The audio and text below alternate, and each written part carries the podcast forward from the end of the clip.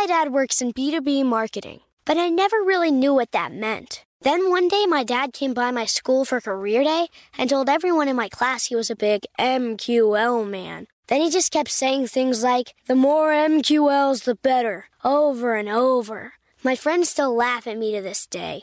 I think it means marketing qualified lead. One thing's for sure I'll be known as the MQL man's kid for the rest of my days. Why couldn't you just be a fireman or a lawyer? Why? You ruined my life, Dad. Not everyone gets B2B, but LinkedIn has the people who do. And with ads on LinkedIn, you'll be able to reach people based on job title, industry, likelihood to buy, and more. Start converting your B2B audience into high quality leads today. We'll even give you a $100 credit on your next ad campaign. Go to linkedin.com slash customer to claim your credit. That's linkedin.com slash customer. Terms and conditions apply. LinkedIn, the place to be, to be. It's brand new, season two. I'm Marissa Thalberg. And I'm Stephen Wolf Pereira, and we're excited to be back having bigger, bolder, and always real conversations. Straight from the C suite front lines of marketing, media, and more. We have great friends joining from people you may know, like Wilmer Valderrama and Bobby Berk. And people you'll want to know. So grab a coffee or, hey, even an Aperol Spritz and come join us on America's number one podcast network, iHeart. Listen to brand new on the iHeart Radio app, Apple Podcasts, or wherever you get your podcasts. If you want to level up your marketing and business knowledge, look no further than the Marketing School podcast, hosted by Neil Patel and yours truly, Eric Siu. It is the number one marketing podcast on Apple and number 15 on business in the United States. Now, if you want to listen to interesting conversations with operators that have been there, done that, also with other interesting guests, then listen to Marketing School every weekday on the iHeartRadio app, Apple Podcasts, or wherever you get your podcasts.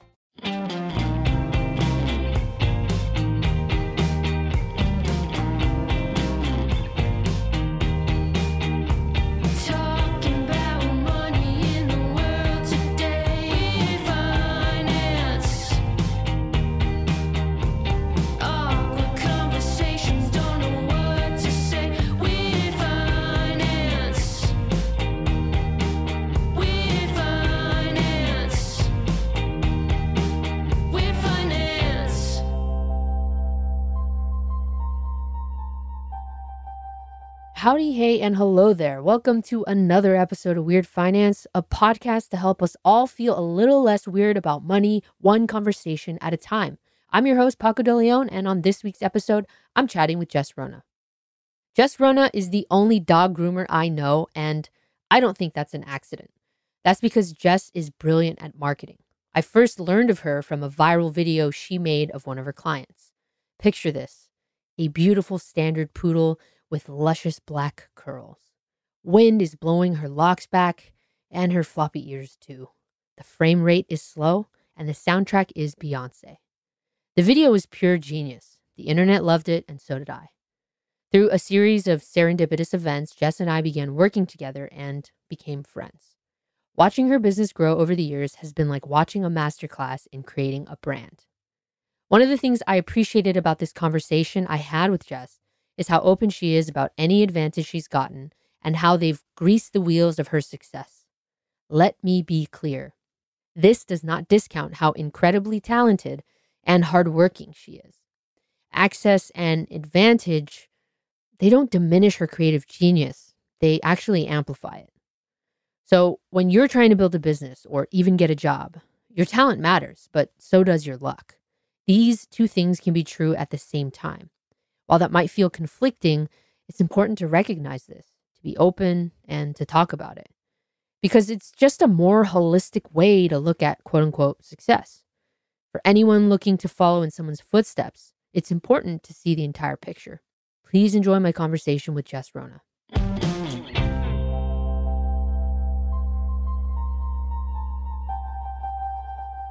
Okay, let me just say thank you, Jess Rona, for joining me today on Weird Finance to uh, to chat, to hang out. Thank you so much.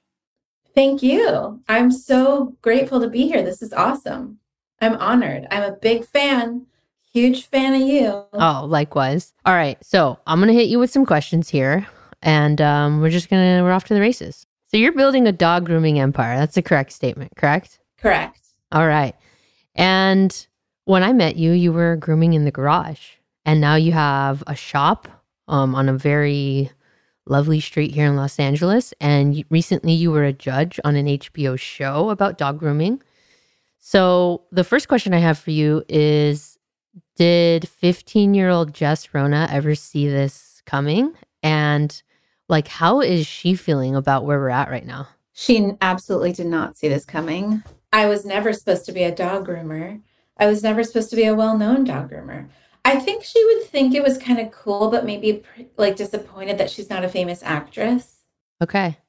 But is she happy, you think? She's happy with the situation? Oh, she's happy. She's happy. She's just like, oh, I thought we were going to be an actress. Totally wrong. Give me another couple years and then we'll talk to 15 year old Jess again. Okay. I think the dog grooming will bring me back to my first love of acting.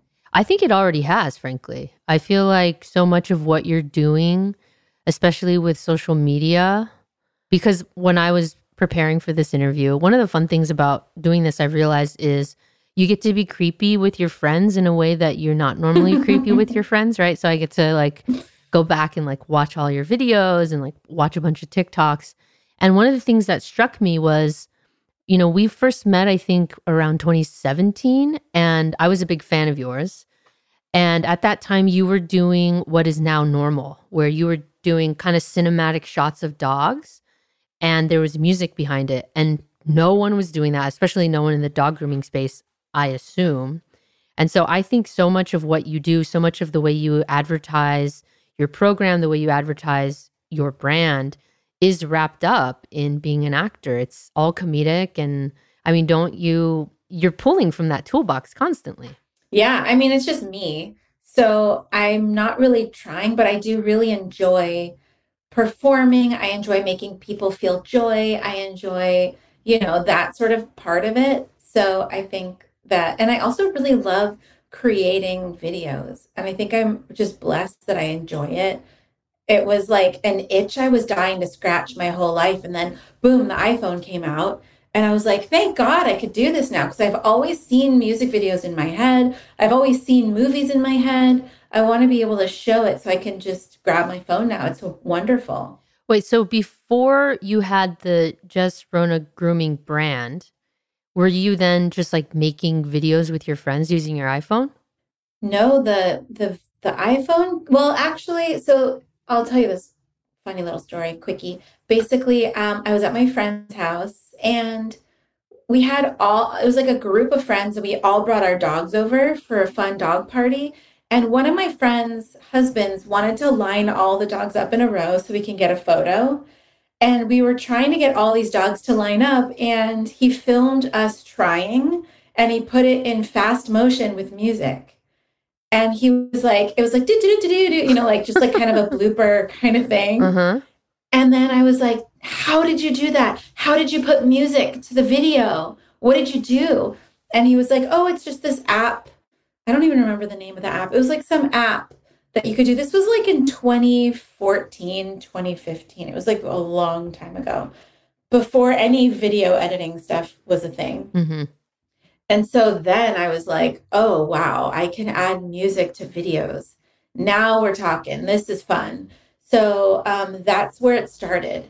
And I just started to make videos of dogs when I had that. So I never really made videos with my friends. Okay. It was always just like I was bored and antsy in my garage with needing a creative outlet right. just wanting to create something fun and a dog's ears blew up uh, in the air. Not blew up. That sounds crazy. Uh, the dog's ear like i was blow drying a dog and her ears blew up in the air flew floated up in the air Mm-hmm. and music was playing as i was doing as i was blow drying her and i was like this is really epic.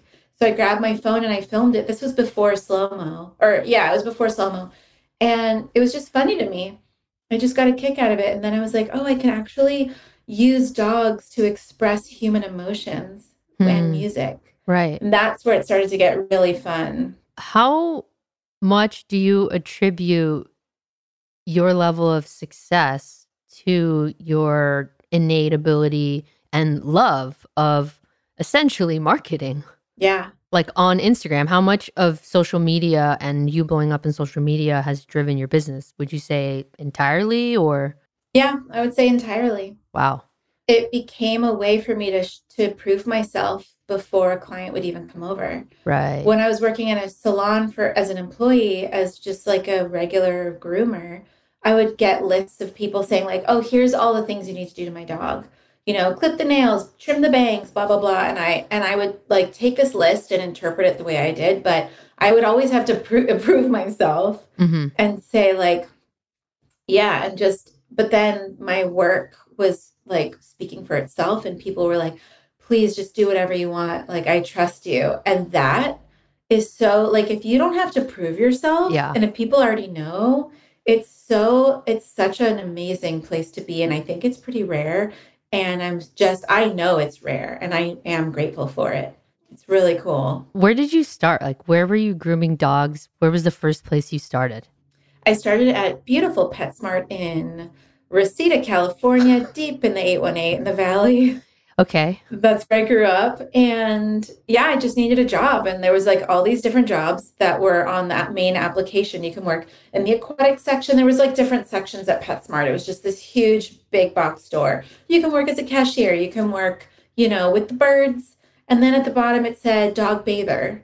And I was like, oh, that's cool. I know nothing about that. I was about 18 Okay. my mom would drag me there and like she would be like like we would have to buy cat food for her cats and she would have to go all the way to Reseda for this special cat food that her cats would eat. And so I ended up she was like I need to speak to the manager. Excuse me, my daughter is you know, she's she needs a job. She's like a Jewish mother from Brooklyn. So, you know, that's the kind of mom I had. And she was just she got me a job basically. And I was like, yeah, dog bather, that's the least nine to five seeming job available. And I want to try it. And so I tried it and I was terrible and it was hard and I didn't know anything about dogs. You were terrible. I was terrible. I remember the first week I was there, the, the manager was like, Can you just go take this lead and put it on the lab and bring it back up to here, up to the front? And I was like, What's a lead and what's a lab? and then I could do this. That's Right. how much I knew. I didn't know anything. I was at zero. There was nothing I knew. I had cats growing up. I knew nothing about dogs. Huh. How Yeah. much did they pay you at uh, PetSmart to bathe dogs? Damn, pennies. I have no idea. Minimum wage, maybe? Maybe it was minimum wage plus tips or a little bit more. Not a ton. Somewhere between like six bucks? Yeah, probably. I mean, this was like 20 plus years ago. This is like a long time ago. The 90s. What did they charge for a dog grooming back then?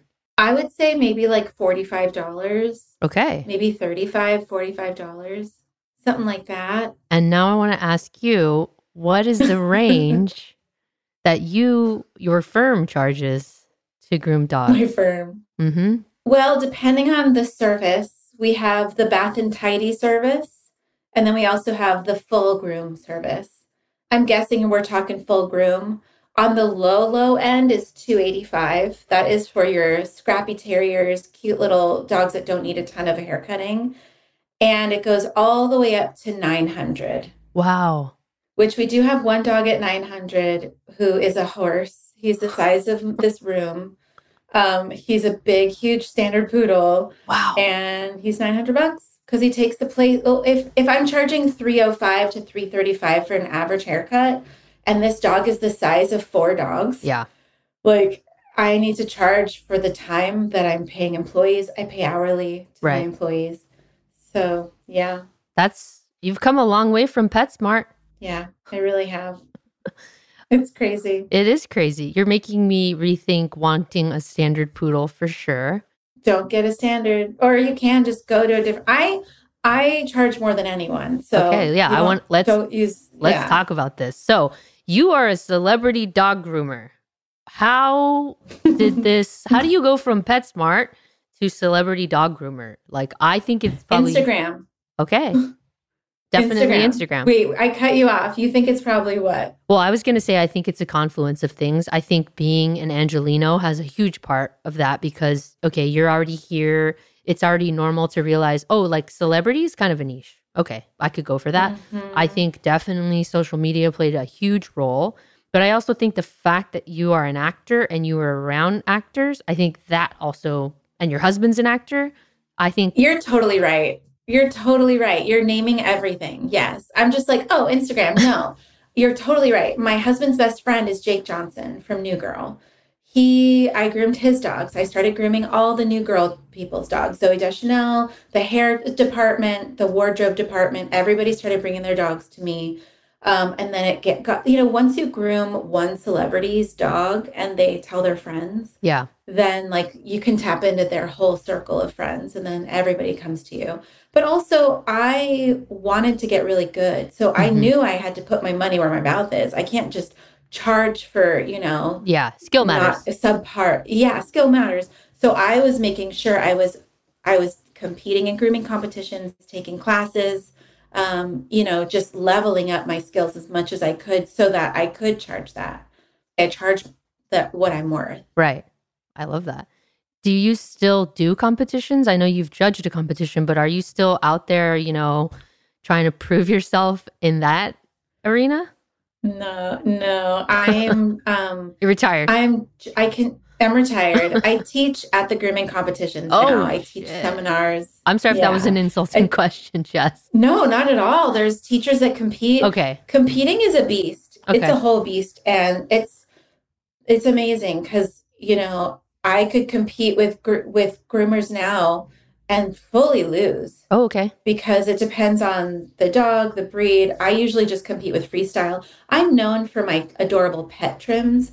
And each and like certain groomers in the competition world, they're known for their own, for a specific breed because it takes years upon years upon years to become an expert in one breed. So usually or one to 3. Okay. If the top level competitors, you're not going to see them grooming any other breed other than their specialty. So it's like it's that specialized. That's why. But yeah, I'm, I usually teach like cute faces classes. Um, this year, I'm going to teach a how to edit videos for social media for groomers class, which is going to be really fun. But yeah, and then I'm I am judge apprenticing this year. Are you royalty at these competitions? They're like, Jess, Jess, you know, like calling your name, uh, you're trying to take your picture. Be, be honest. Yeah, yeah, You yeah. are. Oh no, totally. I I felt it the most last year, where I was like, oh wow, someone had my logo and name tattooed on them. I'm signing things. I signed someone's arm. I Oh my know. God, you're I a- know. You are a a very there. tiny niche celebrity in my tiny world. Yeah. I'll take it. I'll take it. Let 15 year old Yeah. Jess know that you are quite famous, actually. Okay. Okay. Yeah. Okay. um, in this world, for sure. I taught a class in Hershey, Pennsylvania, and it was like so packed. wow. It was crazy. I was like, oh wow, I'm I'm really reaching people. Because it took a while for everyone to get on Instagram. I'm an OG Instagram, which I think is why I became successful like I did.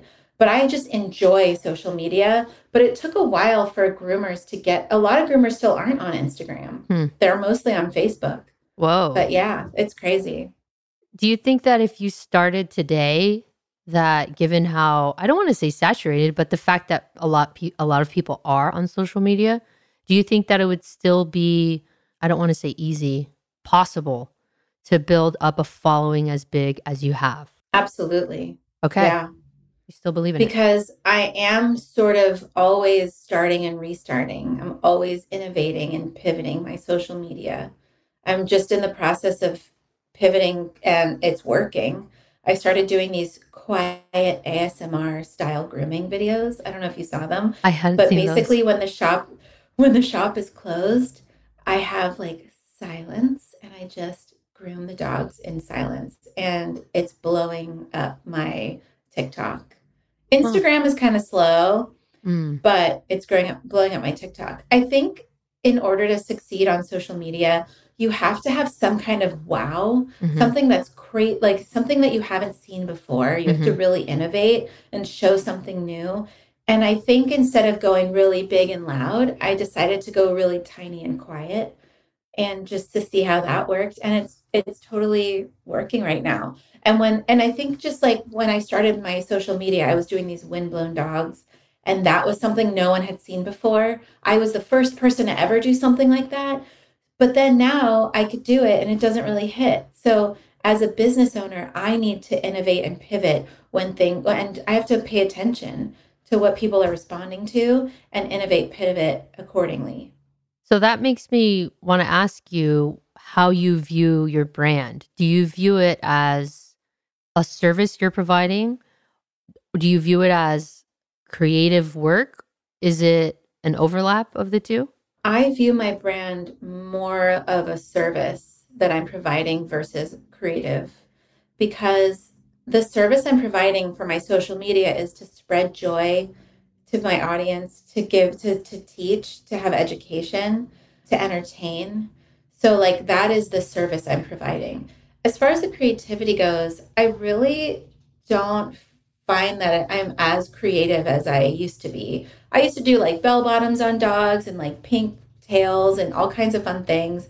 But now I'm like in business owner beast mode where I'm like, okay, I want a product line. I'm selling a TV show. I'm doing all these things. Like, I don't want to be doing funky haircuts anymore. Huh. So I pay other people to do that so that I can go build a brand. You could go That's be a really what lights me up. Really? Yeah. Yeah. Interesting. it's weird because I 15 year old Jess doesn't know that about me. Right. She denied it for so many years. But the minute I just kind of like was like, okay, maybe I shouldn't try st- swimming upstream anymore. Maybe I should just go with the flow and just see where this takes me. That's sort of where like beautiful things started to happen. I feel the same way. I feel like I didn't want to do finance for a long time. And then I started Really? to- oh, yeah. yeah. Yeah. I knew that. I was like, ugh, it's so boring and stupid. And everyone I work with is so regular. And I wanted to be around people who like was like you, like weirdos. You know, I love you, but you're so weird. Who Wow, how dare you? How dare you? But also I receive. I receive with gratitude. Thank you. Right. I wanted to be hanging out with people who were doing interesting things, who were being creative, who were pushing the envelope with what I thought was even possible in the world, right? Yeah. I get it. I didn't realize I could do it through finance if I just, like you said, relaxed into it and gave the world what they were asking of me. And I think that's one of the reasons why I feel so like our friendship, we get along so well because we're such, like, we're really into personal development. We have such growth mindsets. We're both business owners, but we've both, you know, I'm a musician and I, you know, nobody wants my songs, but they want my perspective on money in the world. And I'm having a great Mhm. time doing that. And so I feel you No, totally. Wait, I have to tell you something. Tell me. Remember when I first moved into the brick and mortar and we toured the upstairs Yes. and I desperately wanted it? Yes. Guess who got it? Oh my God. Congratulations. Can you believe it? I can. I'm actually going to be subletting it for the next year, but I I got the upstairs space and it's something that I wanted and it was way out of my budget and I was able to manifest it two and a half years later, three years later.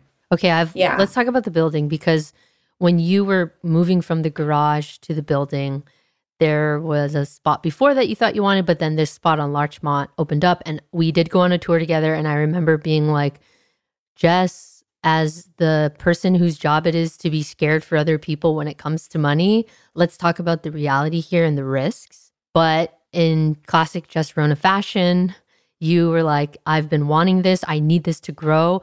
Tell me about like mentally what you needed to break through to take such a big risk going from your garage to a brick and mortar. This is such a good question. I was actually something I was hoping to talk about. I am a gambler and I gamble on myself. And I have to have an inner knowing and an like a gut knowing that I ha- have to make it work and I will make it work. Hmm. There's no other way. And it's like it's not easy at all, but it is simple but the the my my holy grail bible you are a badass at making money as you know Yes. queen jen sincero i was just sick of being broke and just sick of being in my garage and this small little life Mm, i realized i had all this opportunity to listen to audiobooks and podcasts on personal development when i was grooming dogs instead of music i would start listening to audiobooks and i'm like oh i should just try to learn something and over like three or four years, I started, like, my mindset started to shift and I started to notice different things. And one of the things is if you're equal parts terrified and excited, that is the sweet spot for growth. And I found that to be true. And like the I when I found the location, it was I went from no overhead to so much overhead that I had no idea how I was ever I mean, you and I sat down and we were like, okay, you need to bring in $2,000 a day. If you can bring in $2,000 a day, you're going to survive and you're going to be okay. And I did it and I never was in the red ever. Wow. Congratulations. Jess. I've never, yeah. Thank you.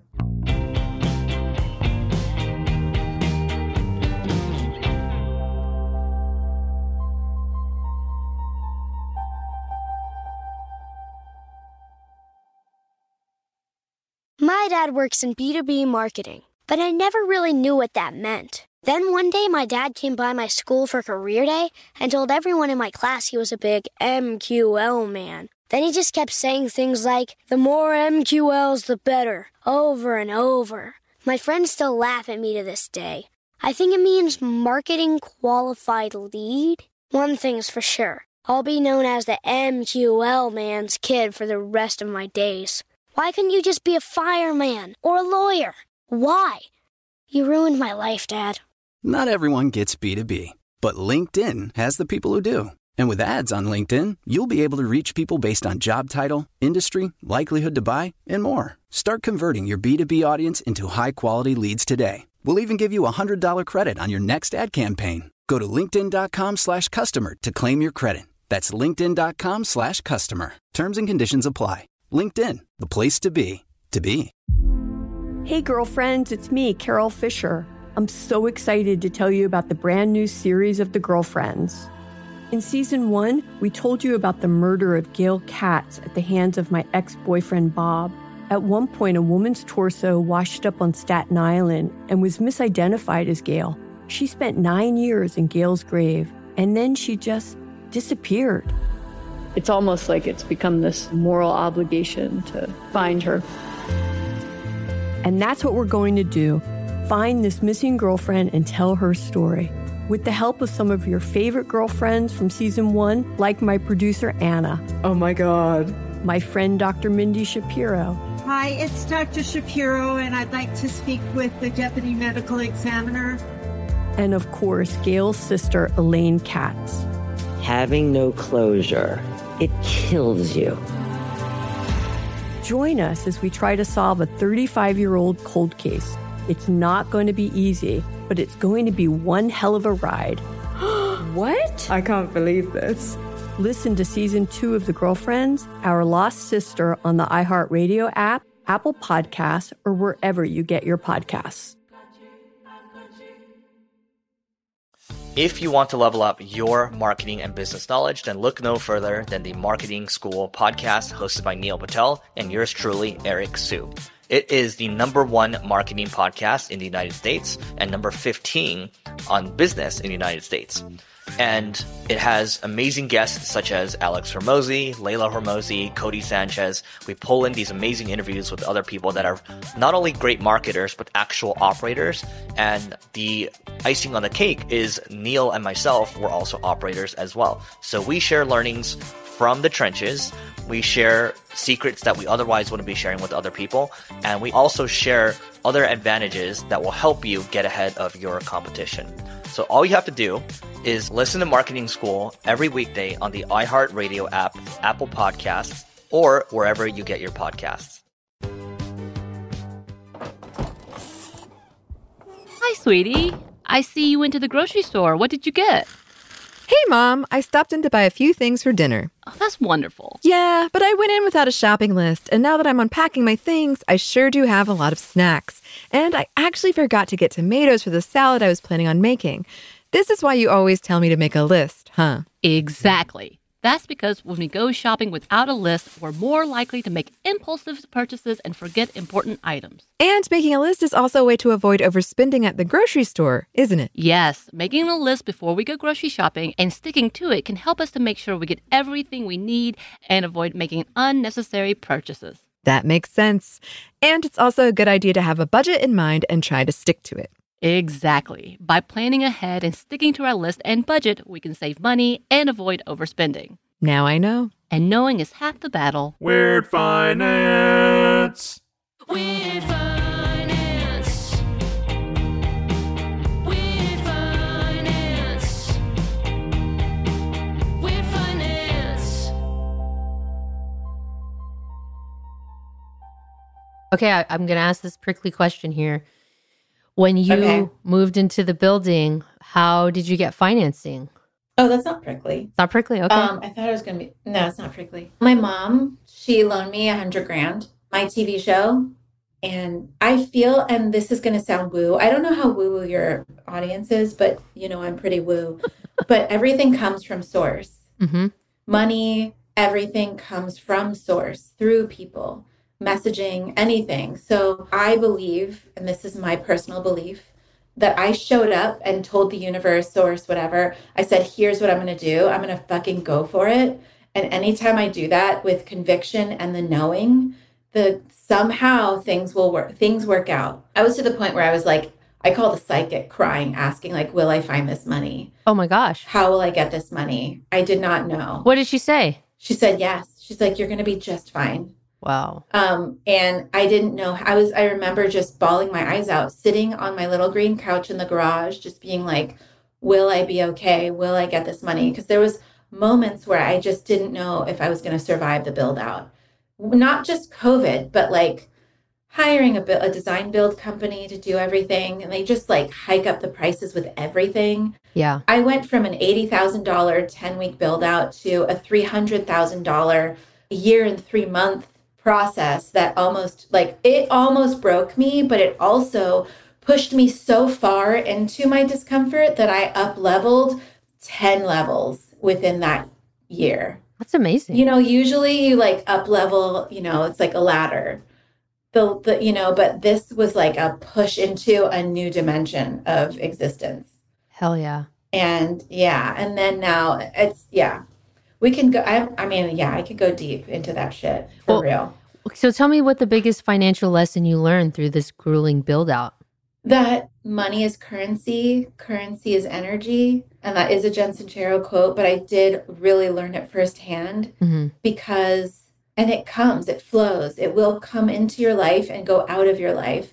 And honestly, a big financial lesson I learned was to be comfortable with debt and be grateful to debt for allowing me to do with it what I to, in order to grow, I need it. Right. So being comfortable with debt has been a really huge lesson. And also one thing you did that like fully changed my financial world was to organize my bank accounts. Mm-hmm. That has been so like I have an income a few income only accounts. And it's like I know every week what I'm making. There's a lot of clarity. So like clarity is important and also being comfortable with debt has been a good thing for me. I love that. Well, can you give the listeners any advice in terms of any actions that they can take if they're in a space where they're trying to level up? Like it could be big, it could be small, but what do you remember taking action when you were in this time of incubation and growth? Yeah, it might not be what your listeners are are hoping to hear like, oh, like put money in this and have an automated savings. No, actually, the success of your external life is dependent upon the success of your internal life. So, the biggest thing I would recommend for anybody trying to level up is to go to the spiritual gym and just do something in the world of personal development for at least five minutes a day. It could be just like when you're making your coffee, listening to a podcast interview or something like what, what you're probably doing right now, but something to work on your inside. So I go to therapy, I meditate, like all that stuff will help your external. And your business grows to the effect, to the effect or to the amount that you grow as a human. So if you stop growing as a person and you don't pivot and innovate and grow, like chances are your business might not grow as Hmm. well. That's I don't know. I don't know. I like that I you think. I like that you give like really great advice in my opinion and then at the end And I'm like, I don't know. well, because like, I don't know. I'm like looking at your face and I'm like, right? That's true, right? It's it is mean- true, and I I I think my audience would probably appreciate that there is something you know that's not involved with money that you can do and take action that then will Mhm. impact your money because Yes. again one of the things you talked about earlier was charging what you're worth and i want to ask you how do you think people can go from accepting the default to you know standing out in their niche or asking for the raise because they deserve it what do they need to do the answer is probably similar to what you just said No, well, actually, my therapist told me charge the amount you would feel no resentment with. So that has always stuck with me. And I realize I don't go into a project, I don't do business with people unless I am paid the amount that I would do it. And she says for fun and for free, meaning for fun and free emotionally. So, and also, I feel like I'm a pioneer in my field. And in, and to be a pioneer you're the one on top and it is so scary. So i was terrified to charge. My first big jump was i was charging 215 for a long time. 215 was my haircut price and nobody was charging that much. And i mean just to even tell my old clients that i had to charge i'd like to like that was terrifying but i had to do it I had to do it. I just did it. And it got easier and easier the more I did it. It was like a muscle I got stronger at. So if there's someone listening that's like wanting to raise their prices and they they are feeling resentful and they feel like maybe if they charge this much they would feel less resentful, do it. It sucks. It hurts. It's yucky. It's barfy, but just go for it and just have this podcast in mind. You got this. thank you It's hard. Yeah, little pep talk for someone listening. I appreciate that. Jess, you've really dropped some wonderful nuggets of wisdom and advice. And you're building a dog grooming empire, but you really, you really have a lot of wisdom to share. And I hope that Thank you. I hope that your career takes you down a path where you get to share these lessons because they're really valuable. Thank you. I'm gonna write a book someday. Hell yeah. I'm gonna do it. Yeah. People want gonna start a podcast. Well, you're so funny. You have to start a podcast. They- They're giving them out to anyone. Look, I'm here. I know. I know. the podcast people let you in the building. It's all downhill from here. I'm going to hold the door open. Thank you. All right, just before we let you go, I want to ask you some rapid fire questions. All right. Okay. I'm excited to ask you this first one because I I just know you and I feel like you're going to have some good answers. So the first question I want to ask you, is there anything that you purchased that maybe to the naked eye seems frivolous or ridiculous, but for you it was money well spent? Yes. I went and spent a week in Cabo. It was $11,000 I paid for me and my husband.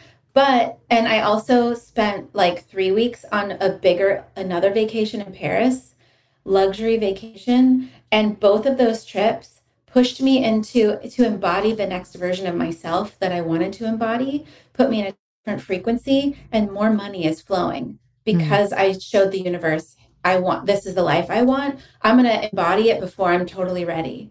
I'm gambling a little bit. But it seems very frivolous, but it, it, there was definitely strategy behind it.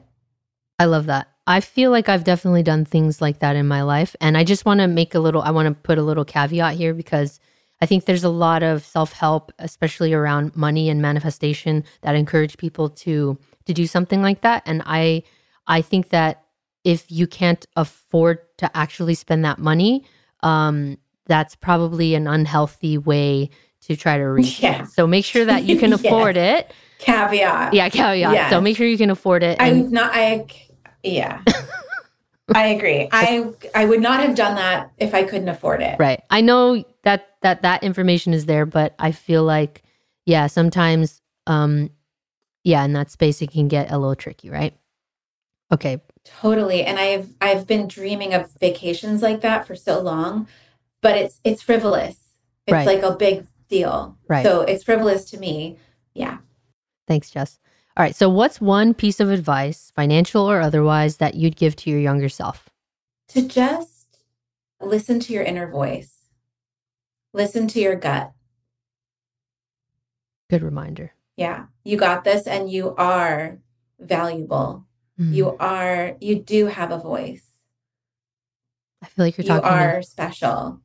I feel like you're talking to my younger self. Well, I know, right? I guess we can all say that, but like you're you matter. You're important. Listen to your voice. People want to hear it. It's mm-hmm. okay. Yeah. Love it. Did you have any financial superstitions growing up? No, not really. Great. I yeah. I had a lot of like head in the sand about finances growing up. Really? So I wasn't, I didn't really have a lot of focus around finances. I kind of avoided finances and just kind of like decided that uh, it'll all work out somehow. And if not, I can always borrow money from my mom. Right. Your mom's an accountant, right? Yeah, So I wonder if that's like you being like punk rock, like rebelling, you know? probably. Yeah. Okay, last question before I let you go, Jess. Do you have any financial fumbles that you can look back on and laugh at? Man, I just, yeah.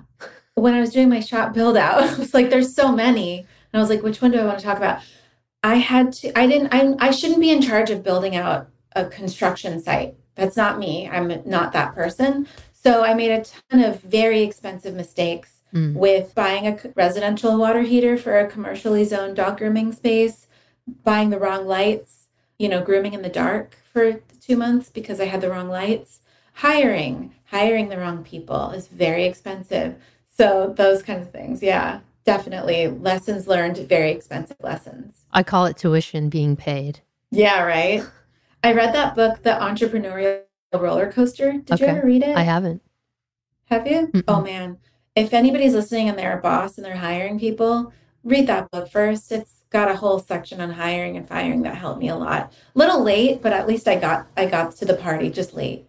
Well, you know, you've got a lot, you've got a big future ahead of you. So you're learning the lessons just in time, right? Yeah.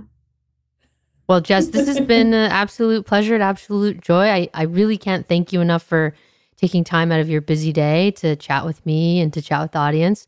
Where can the people who want to follow along find you? I'm at Jess Rona Grooming on all kinds of social media platforms. Get on in there. Amazing. Thank you, Jess. Thank you. You're the best.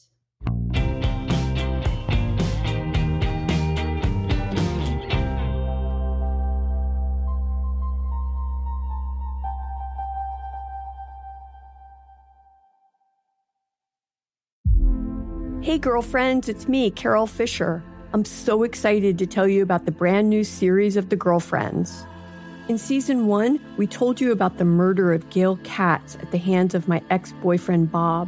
At one point, a woman's torso washed up on Staten Island and was misidentified as Gail. She spent nine years in Gail's grave, and then she just disappeared. It's almost like it's become this moral obligation to find her. And that's what we're going to do find this missing girlfriend and tell her story. With the help of some of your favorite girlfriends from season one, like my producer Anna. Oh my God. My friend Dr. Mindy Shapiro. Hi, it's Dr. Shapiro, and I'd like to speak with the deputy medical examiner. And of course, Gail's sister Elaine Katz. Having no closure, it kills you. Join us as we try to solve a 35 year old cold case. It's not going to be easy, but it's going to be one hell of a ride. what? I can't believe this. Listen to season two of The Girlfriends, Our Lost Sister on the iHeartRadio app, Apple Podcasts, or wherever you get your podcasts. If you want to level up your marketing and business knowledge, then look no further than the Marketing School podcast hosted by Neil Patel and yours truly, Eric Siu. It is the number one marketing podcast in the United States and number 15 on business in the United States.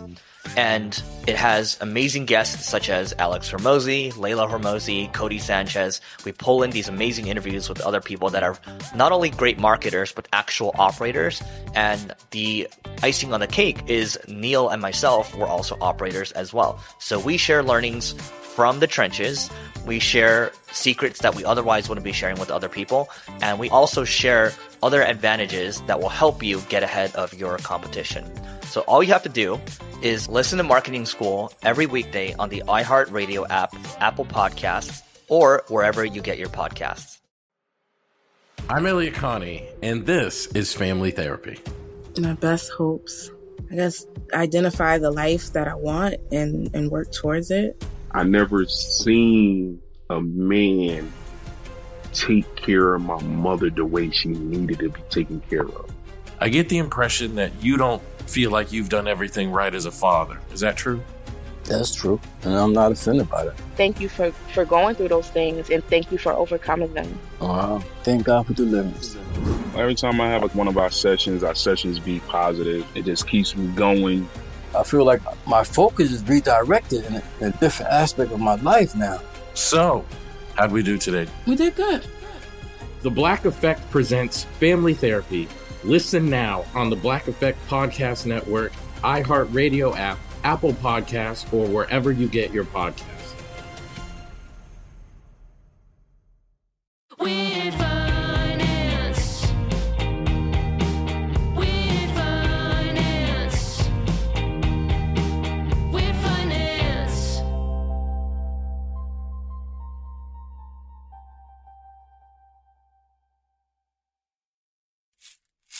Welcome to Loose Change. On this edition, Chris Laughter and I are at the Los Feliz Flea Market in Los Angeles, California, trading loose change for perspective. Today, Chris talked with people to find out whether or not money is still one of the last great taboos. We asked folks three simple but intrusive questions about politics, sex, and money. So here it goes. I'm gonna ask you three questions. Answer the ones that you're comfortable answering, and if you don't want to answer it, that's okay too. All right, sounds good. Okay, when's the last time you had sex? Uh, next question. What, what's your political affiliation? Like independent, I guess. Independent, okay. Yeah. How much money do you make in a given year? Like around 20,000 or less. Okay, what's your political affiliation? Left, liberal. Okay. Uh, when's the last time you had sex? This morning. How much money did you make last year? 100,000. When's the last time you had sex? Oh wow! I guess wow, this is weird. I think maybe like a year ago, which is, uh, you know, I feel sad to even think that. But I was in a long-term relationship, and it ended about a year ago, and I'm not really one to uh, be casual like that in that way. So yeah. Okay, thank you for answering. What's your political affiliation? Oh, I've I veer harder left every year of my life. I used to consider myself like left center, and now I'm like, we, we live in a th- thriving modern world. There's no reason why people can't have health care or universal basic income. You know, if machines are taking jobs, then that productivity should be going into our pockets. How much money did you make last year? Last year I made, well, I do a lot of, I have a lot of random odd jobs, so it's hard to say, but not a lot. That's also, these answers are kind of depressing me. These questions are really bringing me down. Probably about 50, 50,000 bucks. What's your political affiliation? Very, very, very left. Okay, when's the last time you had sex? Like two weeks ago, How much money did you make last year? 55,000. What's your political affiliation? I'd rather not comment on that because I don't like to talk political. I think everybody should be just, you know, keep your opinions to yourself. But we also have to love each other. And just like when you talk about politics, you get really like, uh, like it's just uncomfortable. And that's a that's a conversation. If you really want to have a conversation, then you gotta like ask for that conversation. You don't just like. I think it's invading sometimes. I don't know. Mhm, Okay. Totally, yeah. There's nuance to that Okay, conversation. yes. Yeah. Okay. Uh, when's the last time you had sex? Oh my gosh. In my sleep or physically? I mean, like, I'm always having sex. So, I mean, I'm a very sexual person. So, I, I don't know, you're going to have, I walk funny. So, yes, I probably, um, yeah, Does last that- night. Great. anyway, go ahead. Um, how much money did you make last year? Well, I made I made a pretty good amount of money. It was like six figures because I, I got a promotion this year, which is great. But I don't think money. I mean, if you talk about rich money and everything, I don't think that is really what what makes you happy. I think that the happiest is how rich you your life is. You know, I think that that's the most thing. And I'm rich with blessings. I'm rich with like I have beautiful kids. I have a huge family. I'm one of seven. They have extended families. I have a beautiful husband. I have a beautiful life. I have a job. I have a car. I have a house. I'm I'm rich that way. So I don't think money. I can't really say how much. I think I'm probably richer than anybody that's really really wealthy with money wise. I think I'm probably a lot happier than them. Not everyone we asked to participate did, but of those that were willing, the thing that surprised me the most was how open these folks were, which feels like a good direction. Being open and talking with complete strangers about uncomfortable topics won't solve all of our problems, but it's a damn good start. Well, here we are at the end of another episode of Weird Finance, which is an iHeartMedia production and simply could not be possible without the generous help of many wonderful, caring, hardworking, and talented folks like my producer, Ramsey Yount. Ramsey, he produced, he edited, he did some sound design, and he even sang a little bit. Thank you to Chris Laughter for walking up to random strangers for the Loose Change segment. Thank you to my friends Anney and Samantha from the Stuff Mom Never Told You podcast for lending their voices for this week's PSA. Our theme song was written and performed by me and my dear friends, Jenna Parker and Andrew Parker. If you have any questions, suggestions, comments, you want to be part of the show, give us a call at 833 Ask Paco. That's 833 275 7226. Or you can send us an email at weirdfinancepod at gmail.com. All right, that's it. We'll catch you here next week. And in the meantime, take care.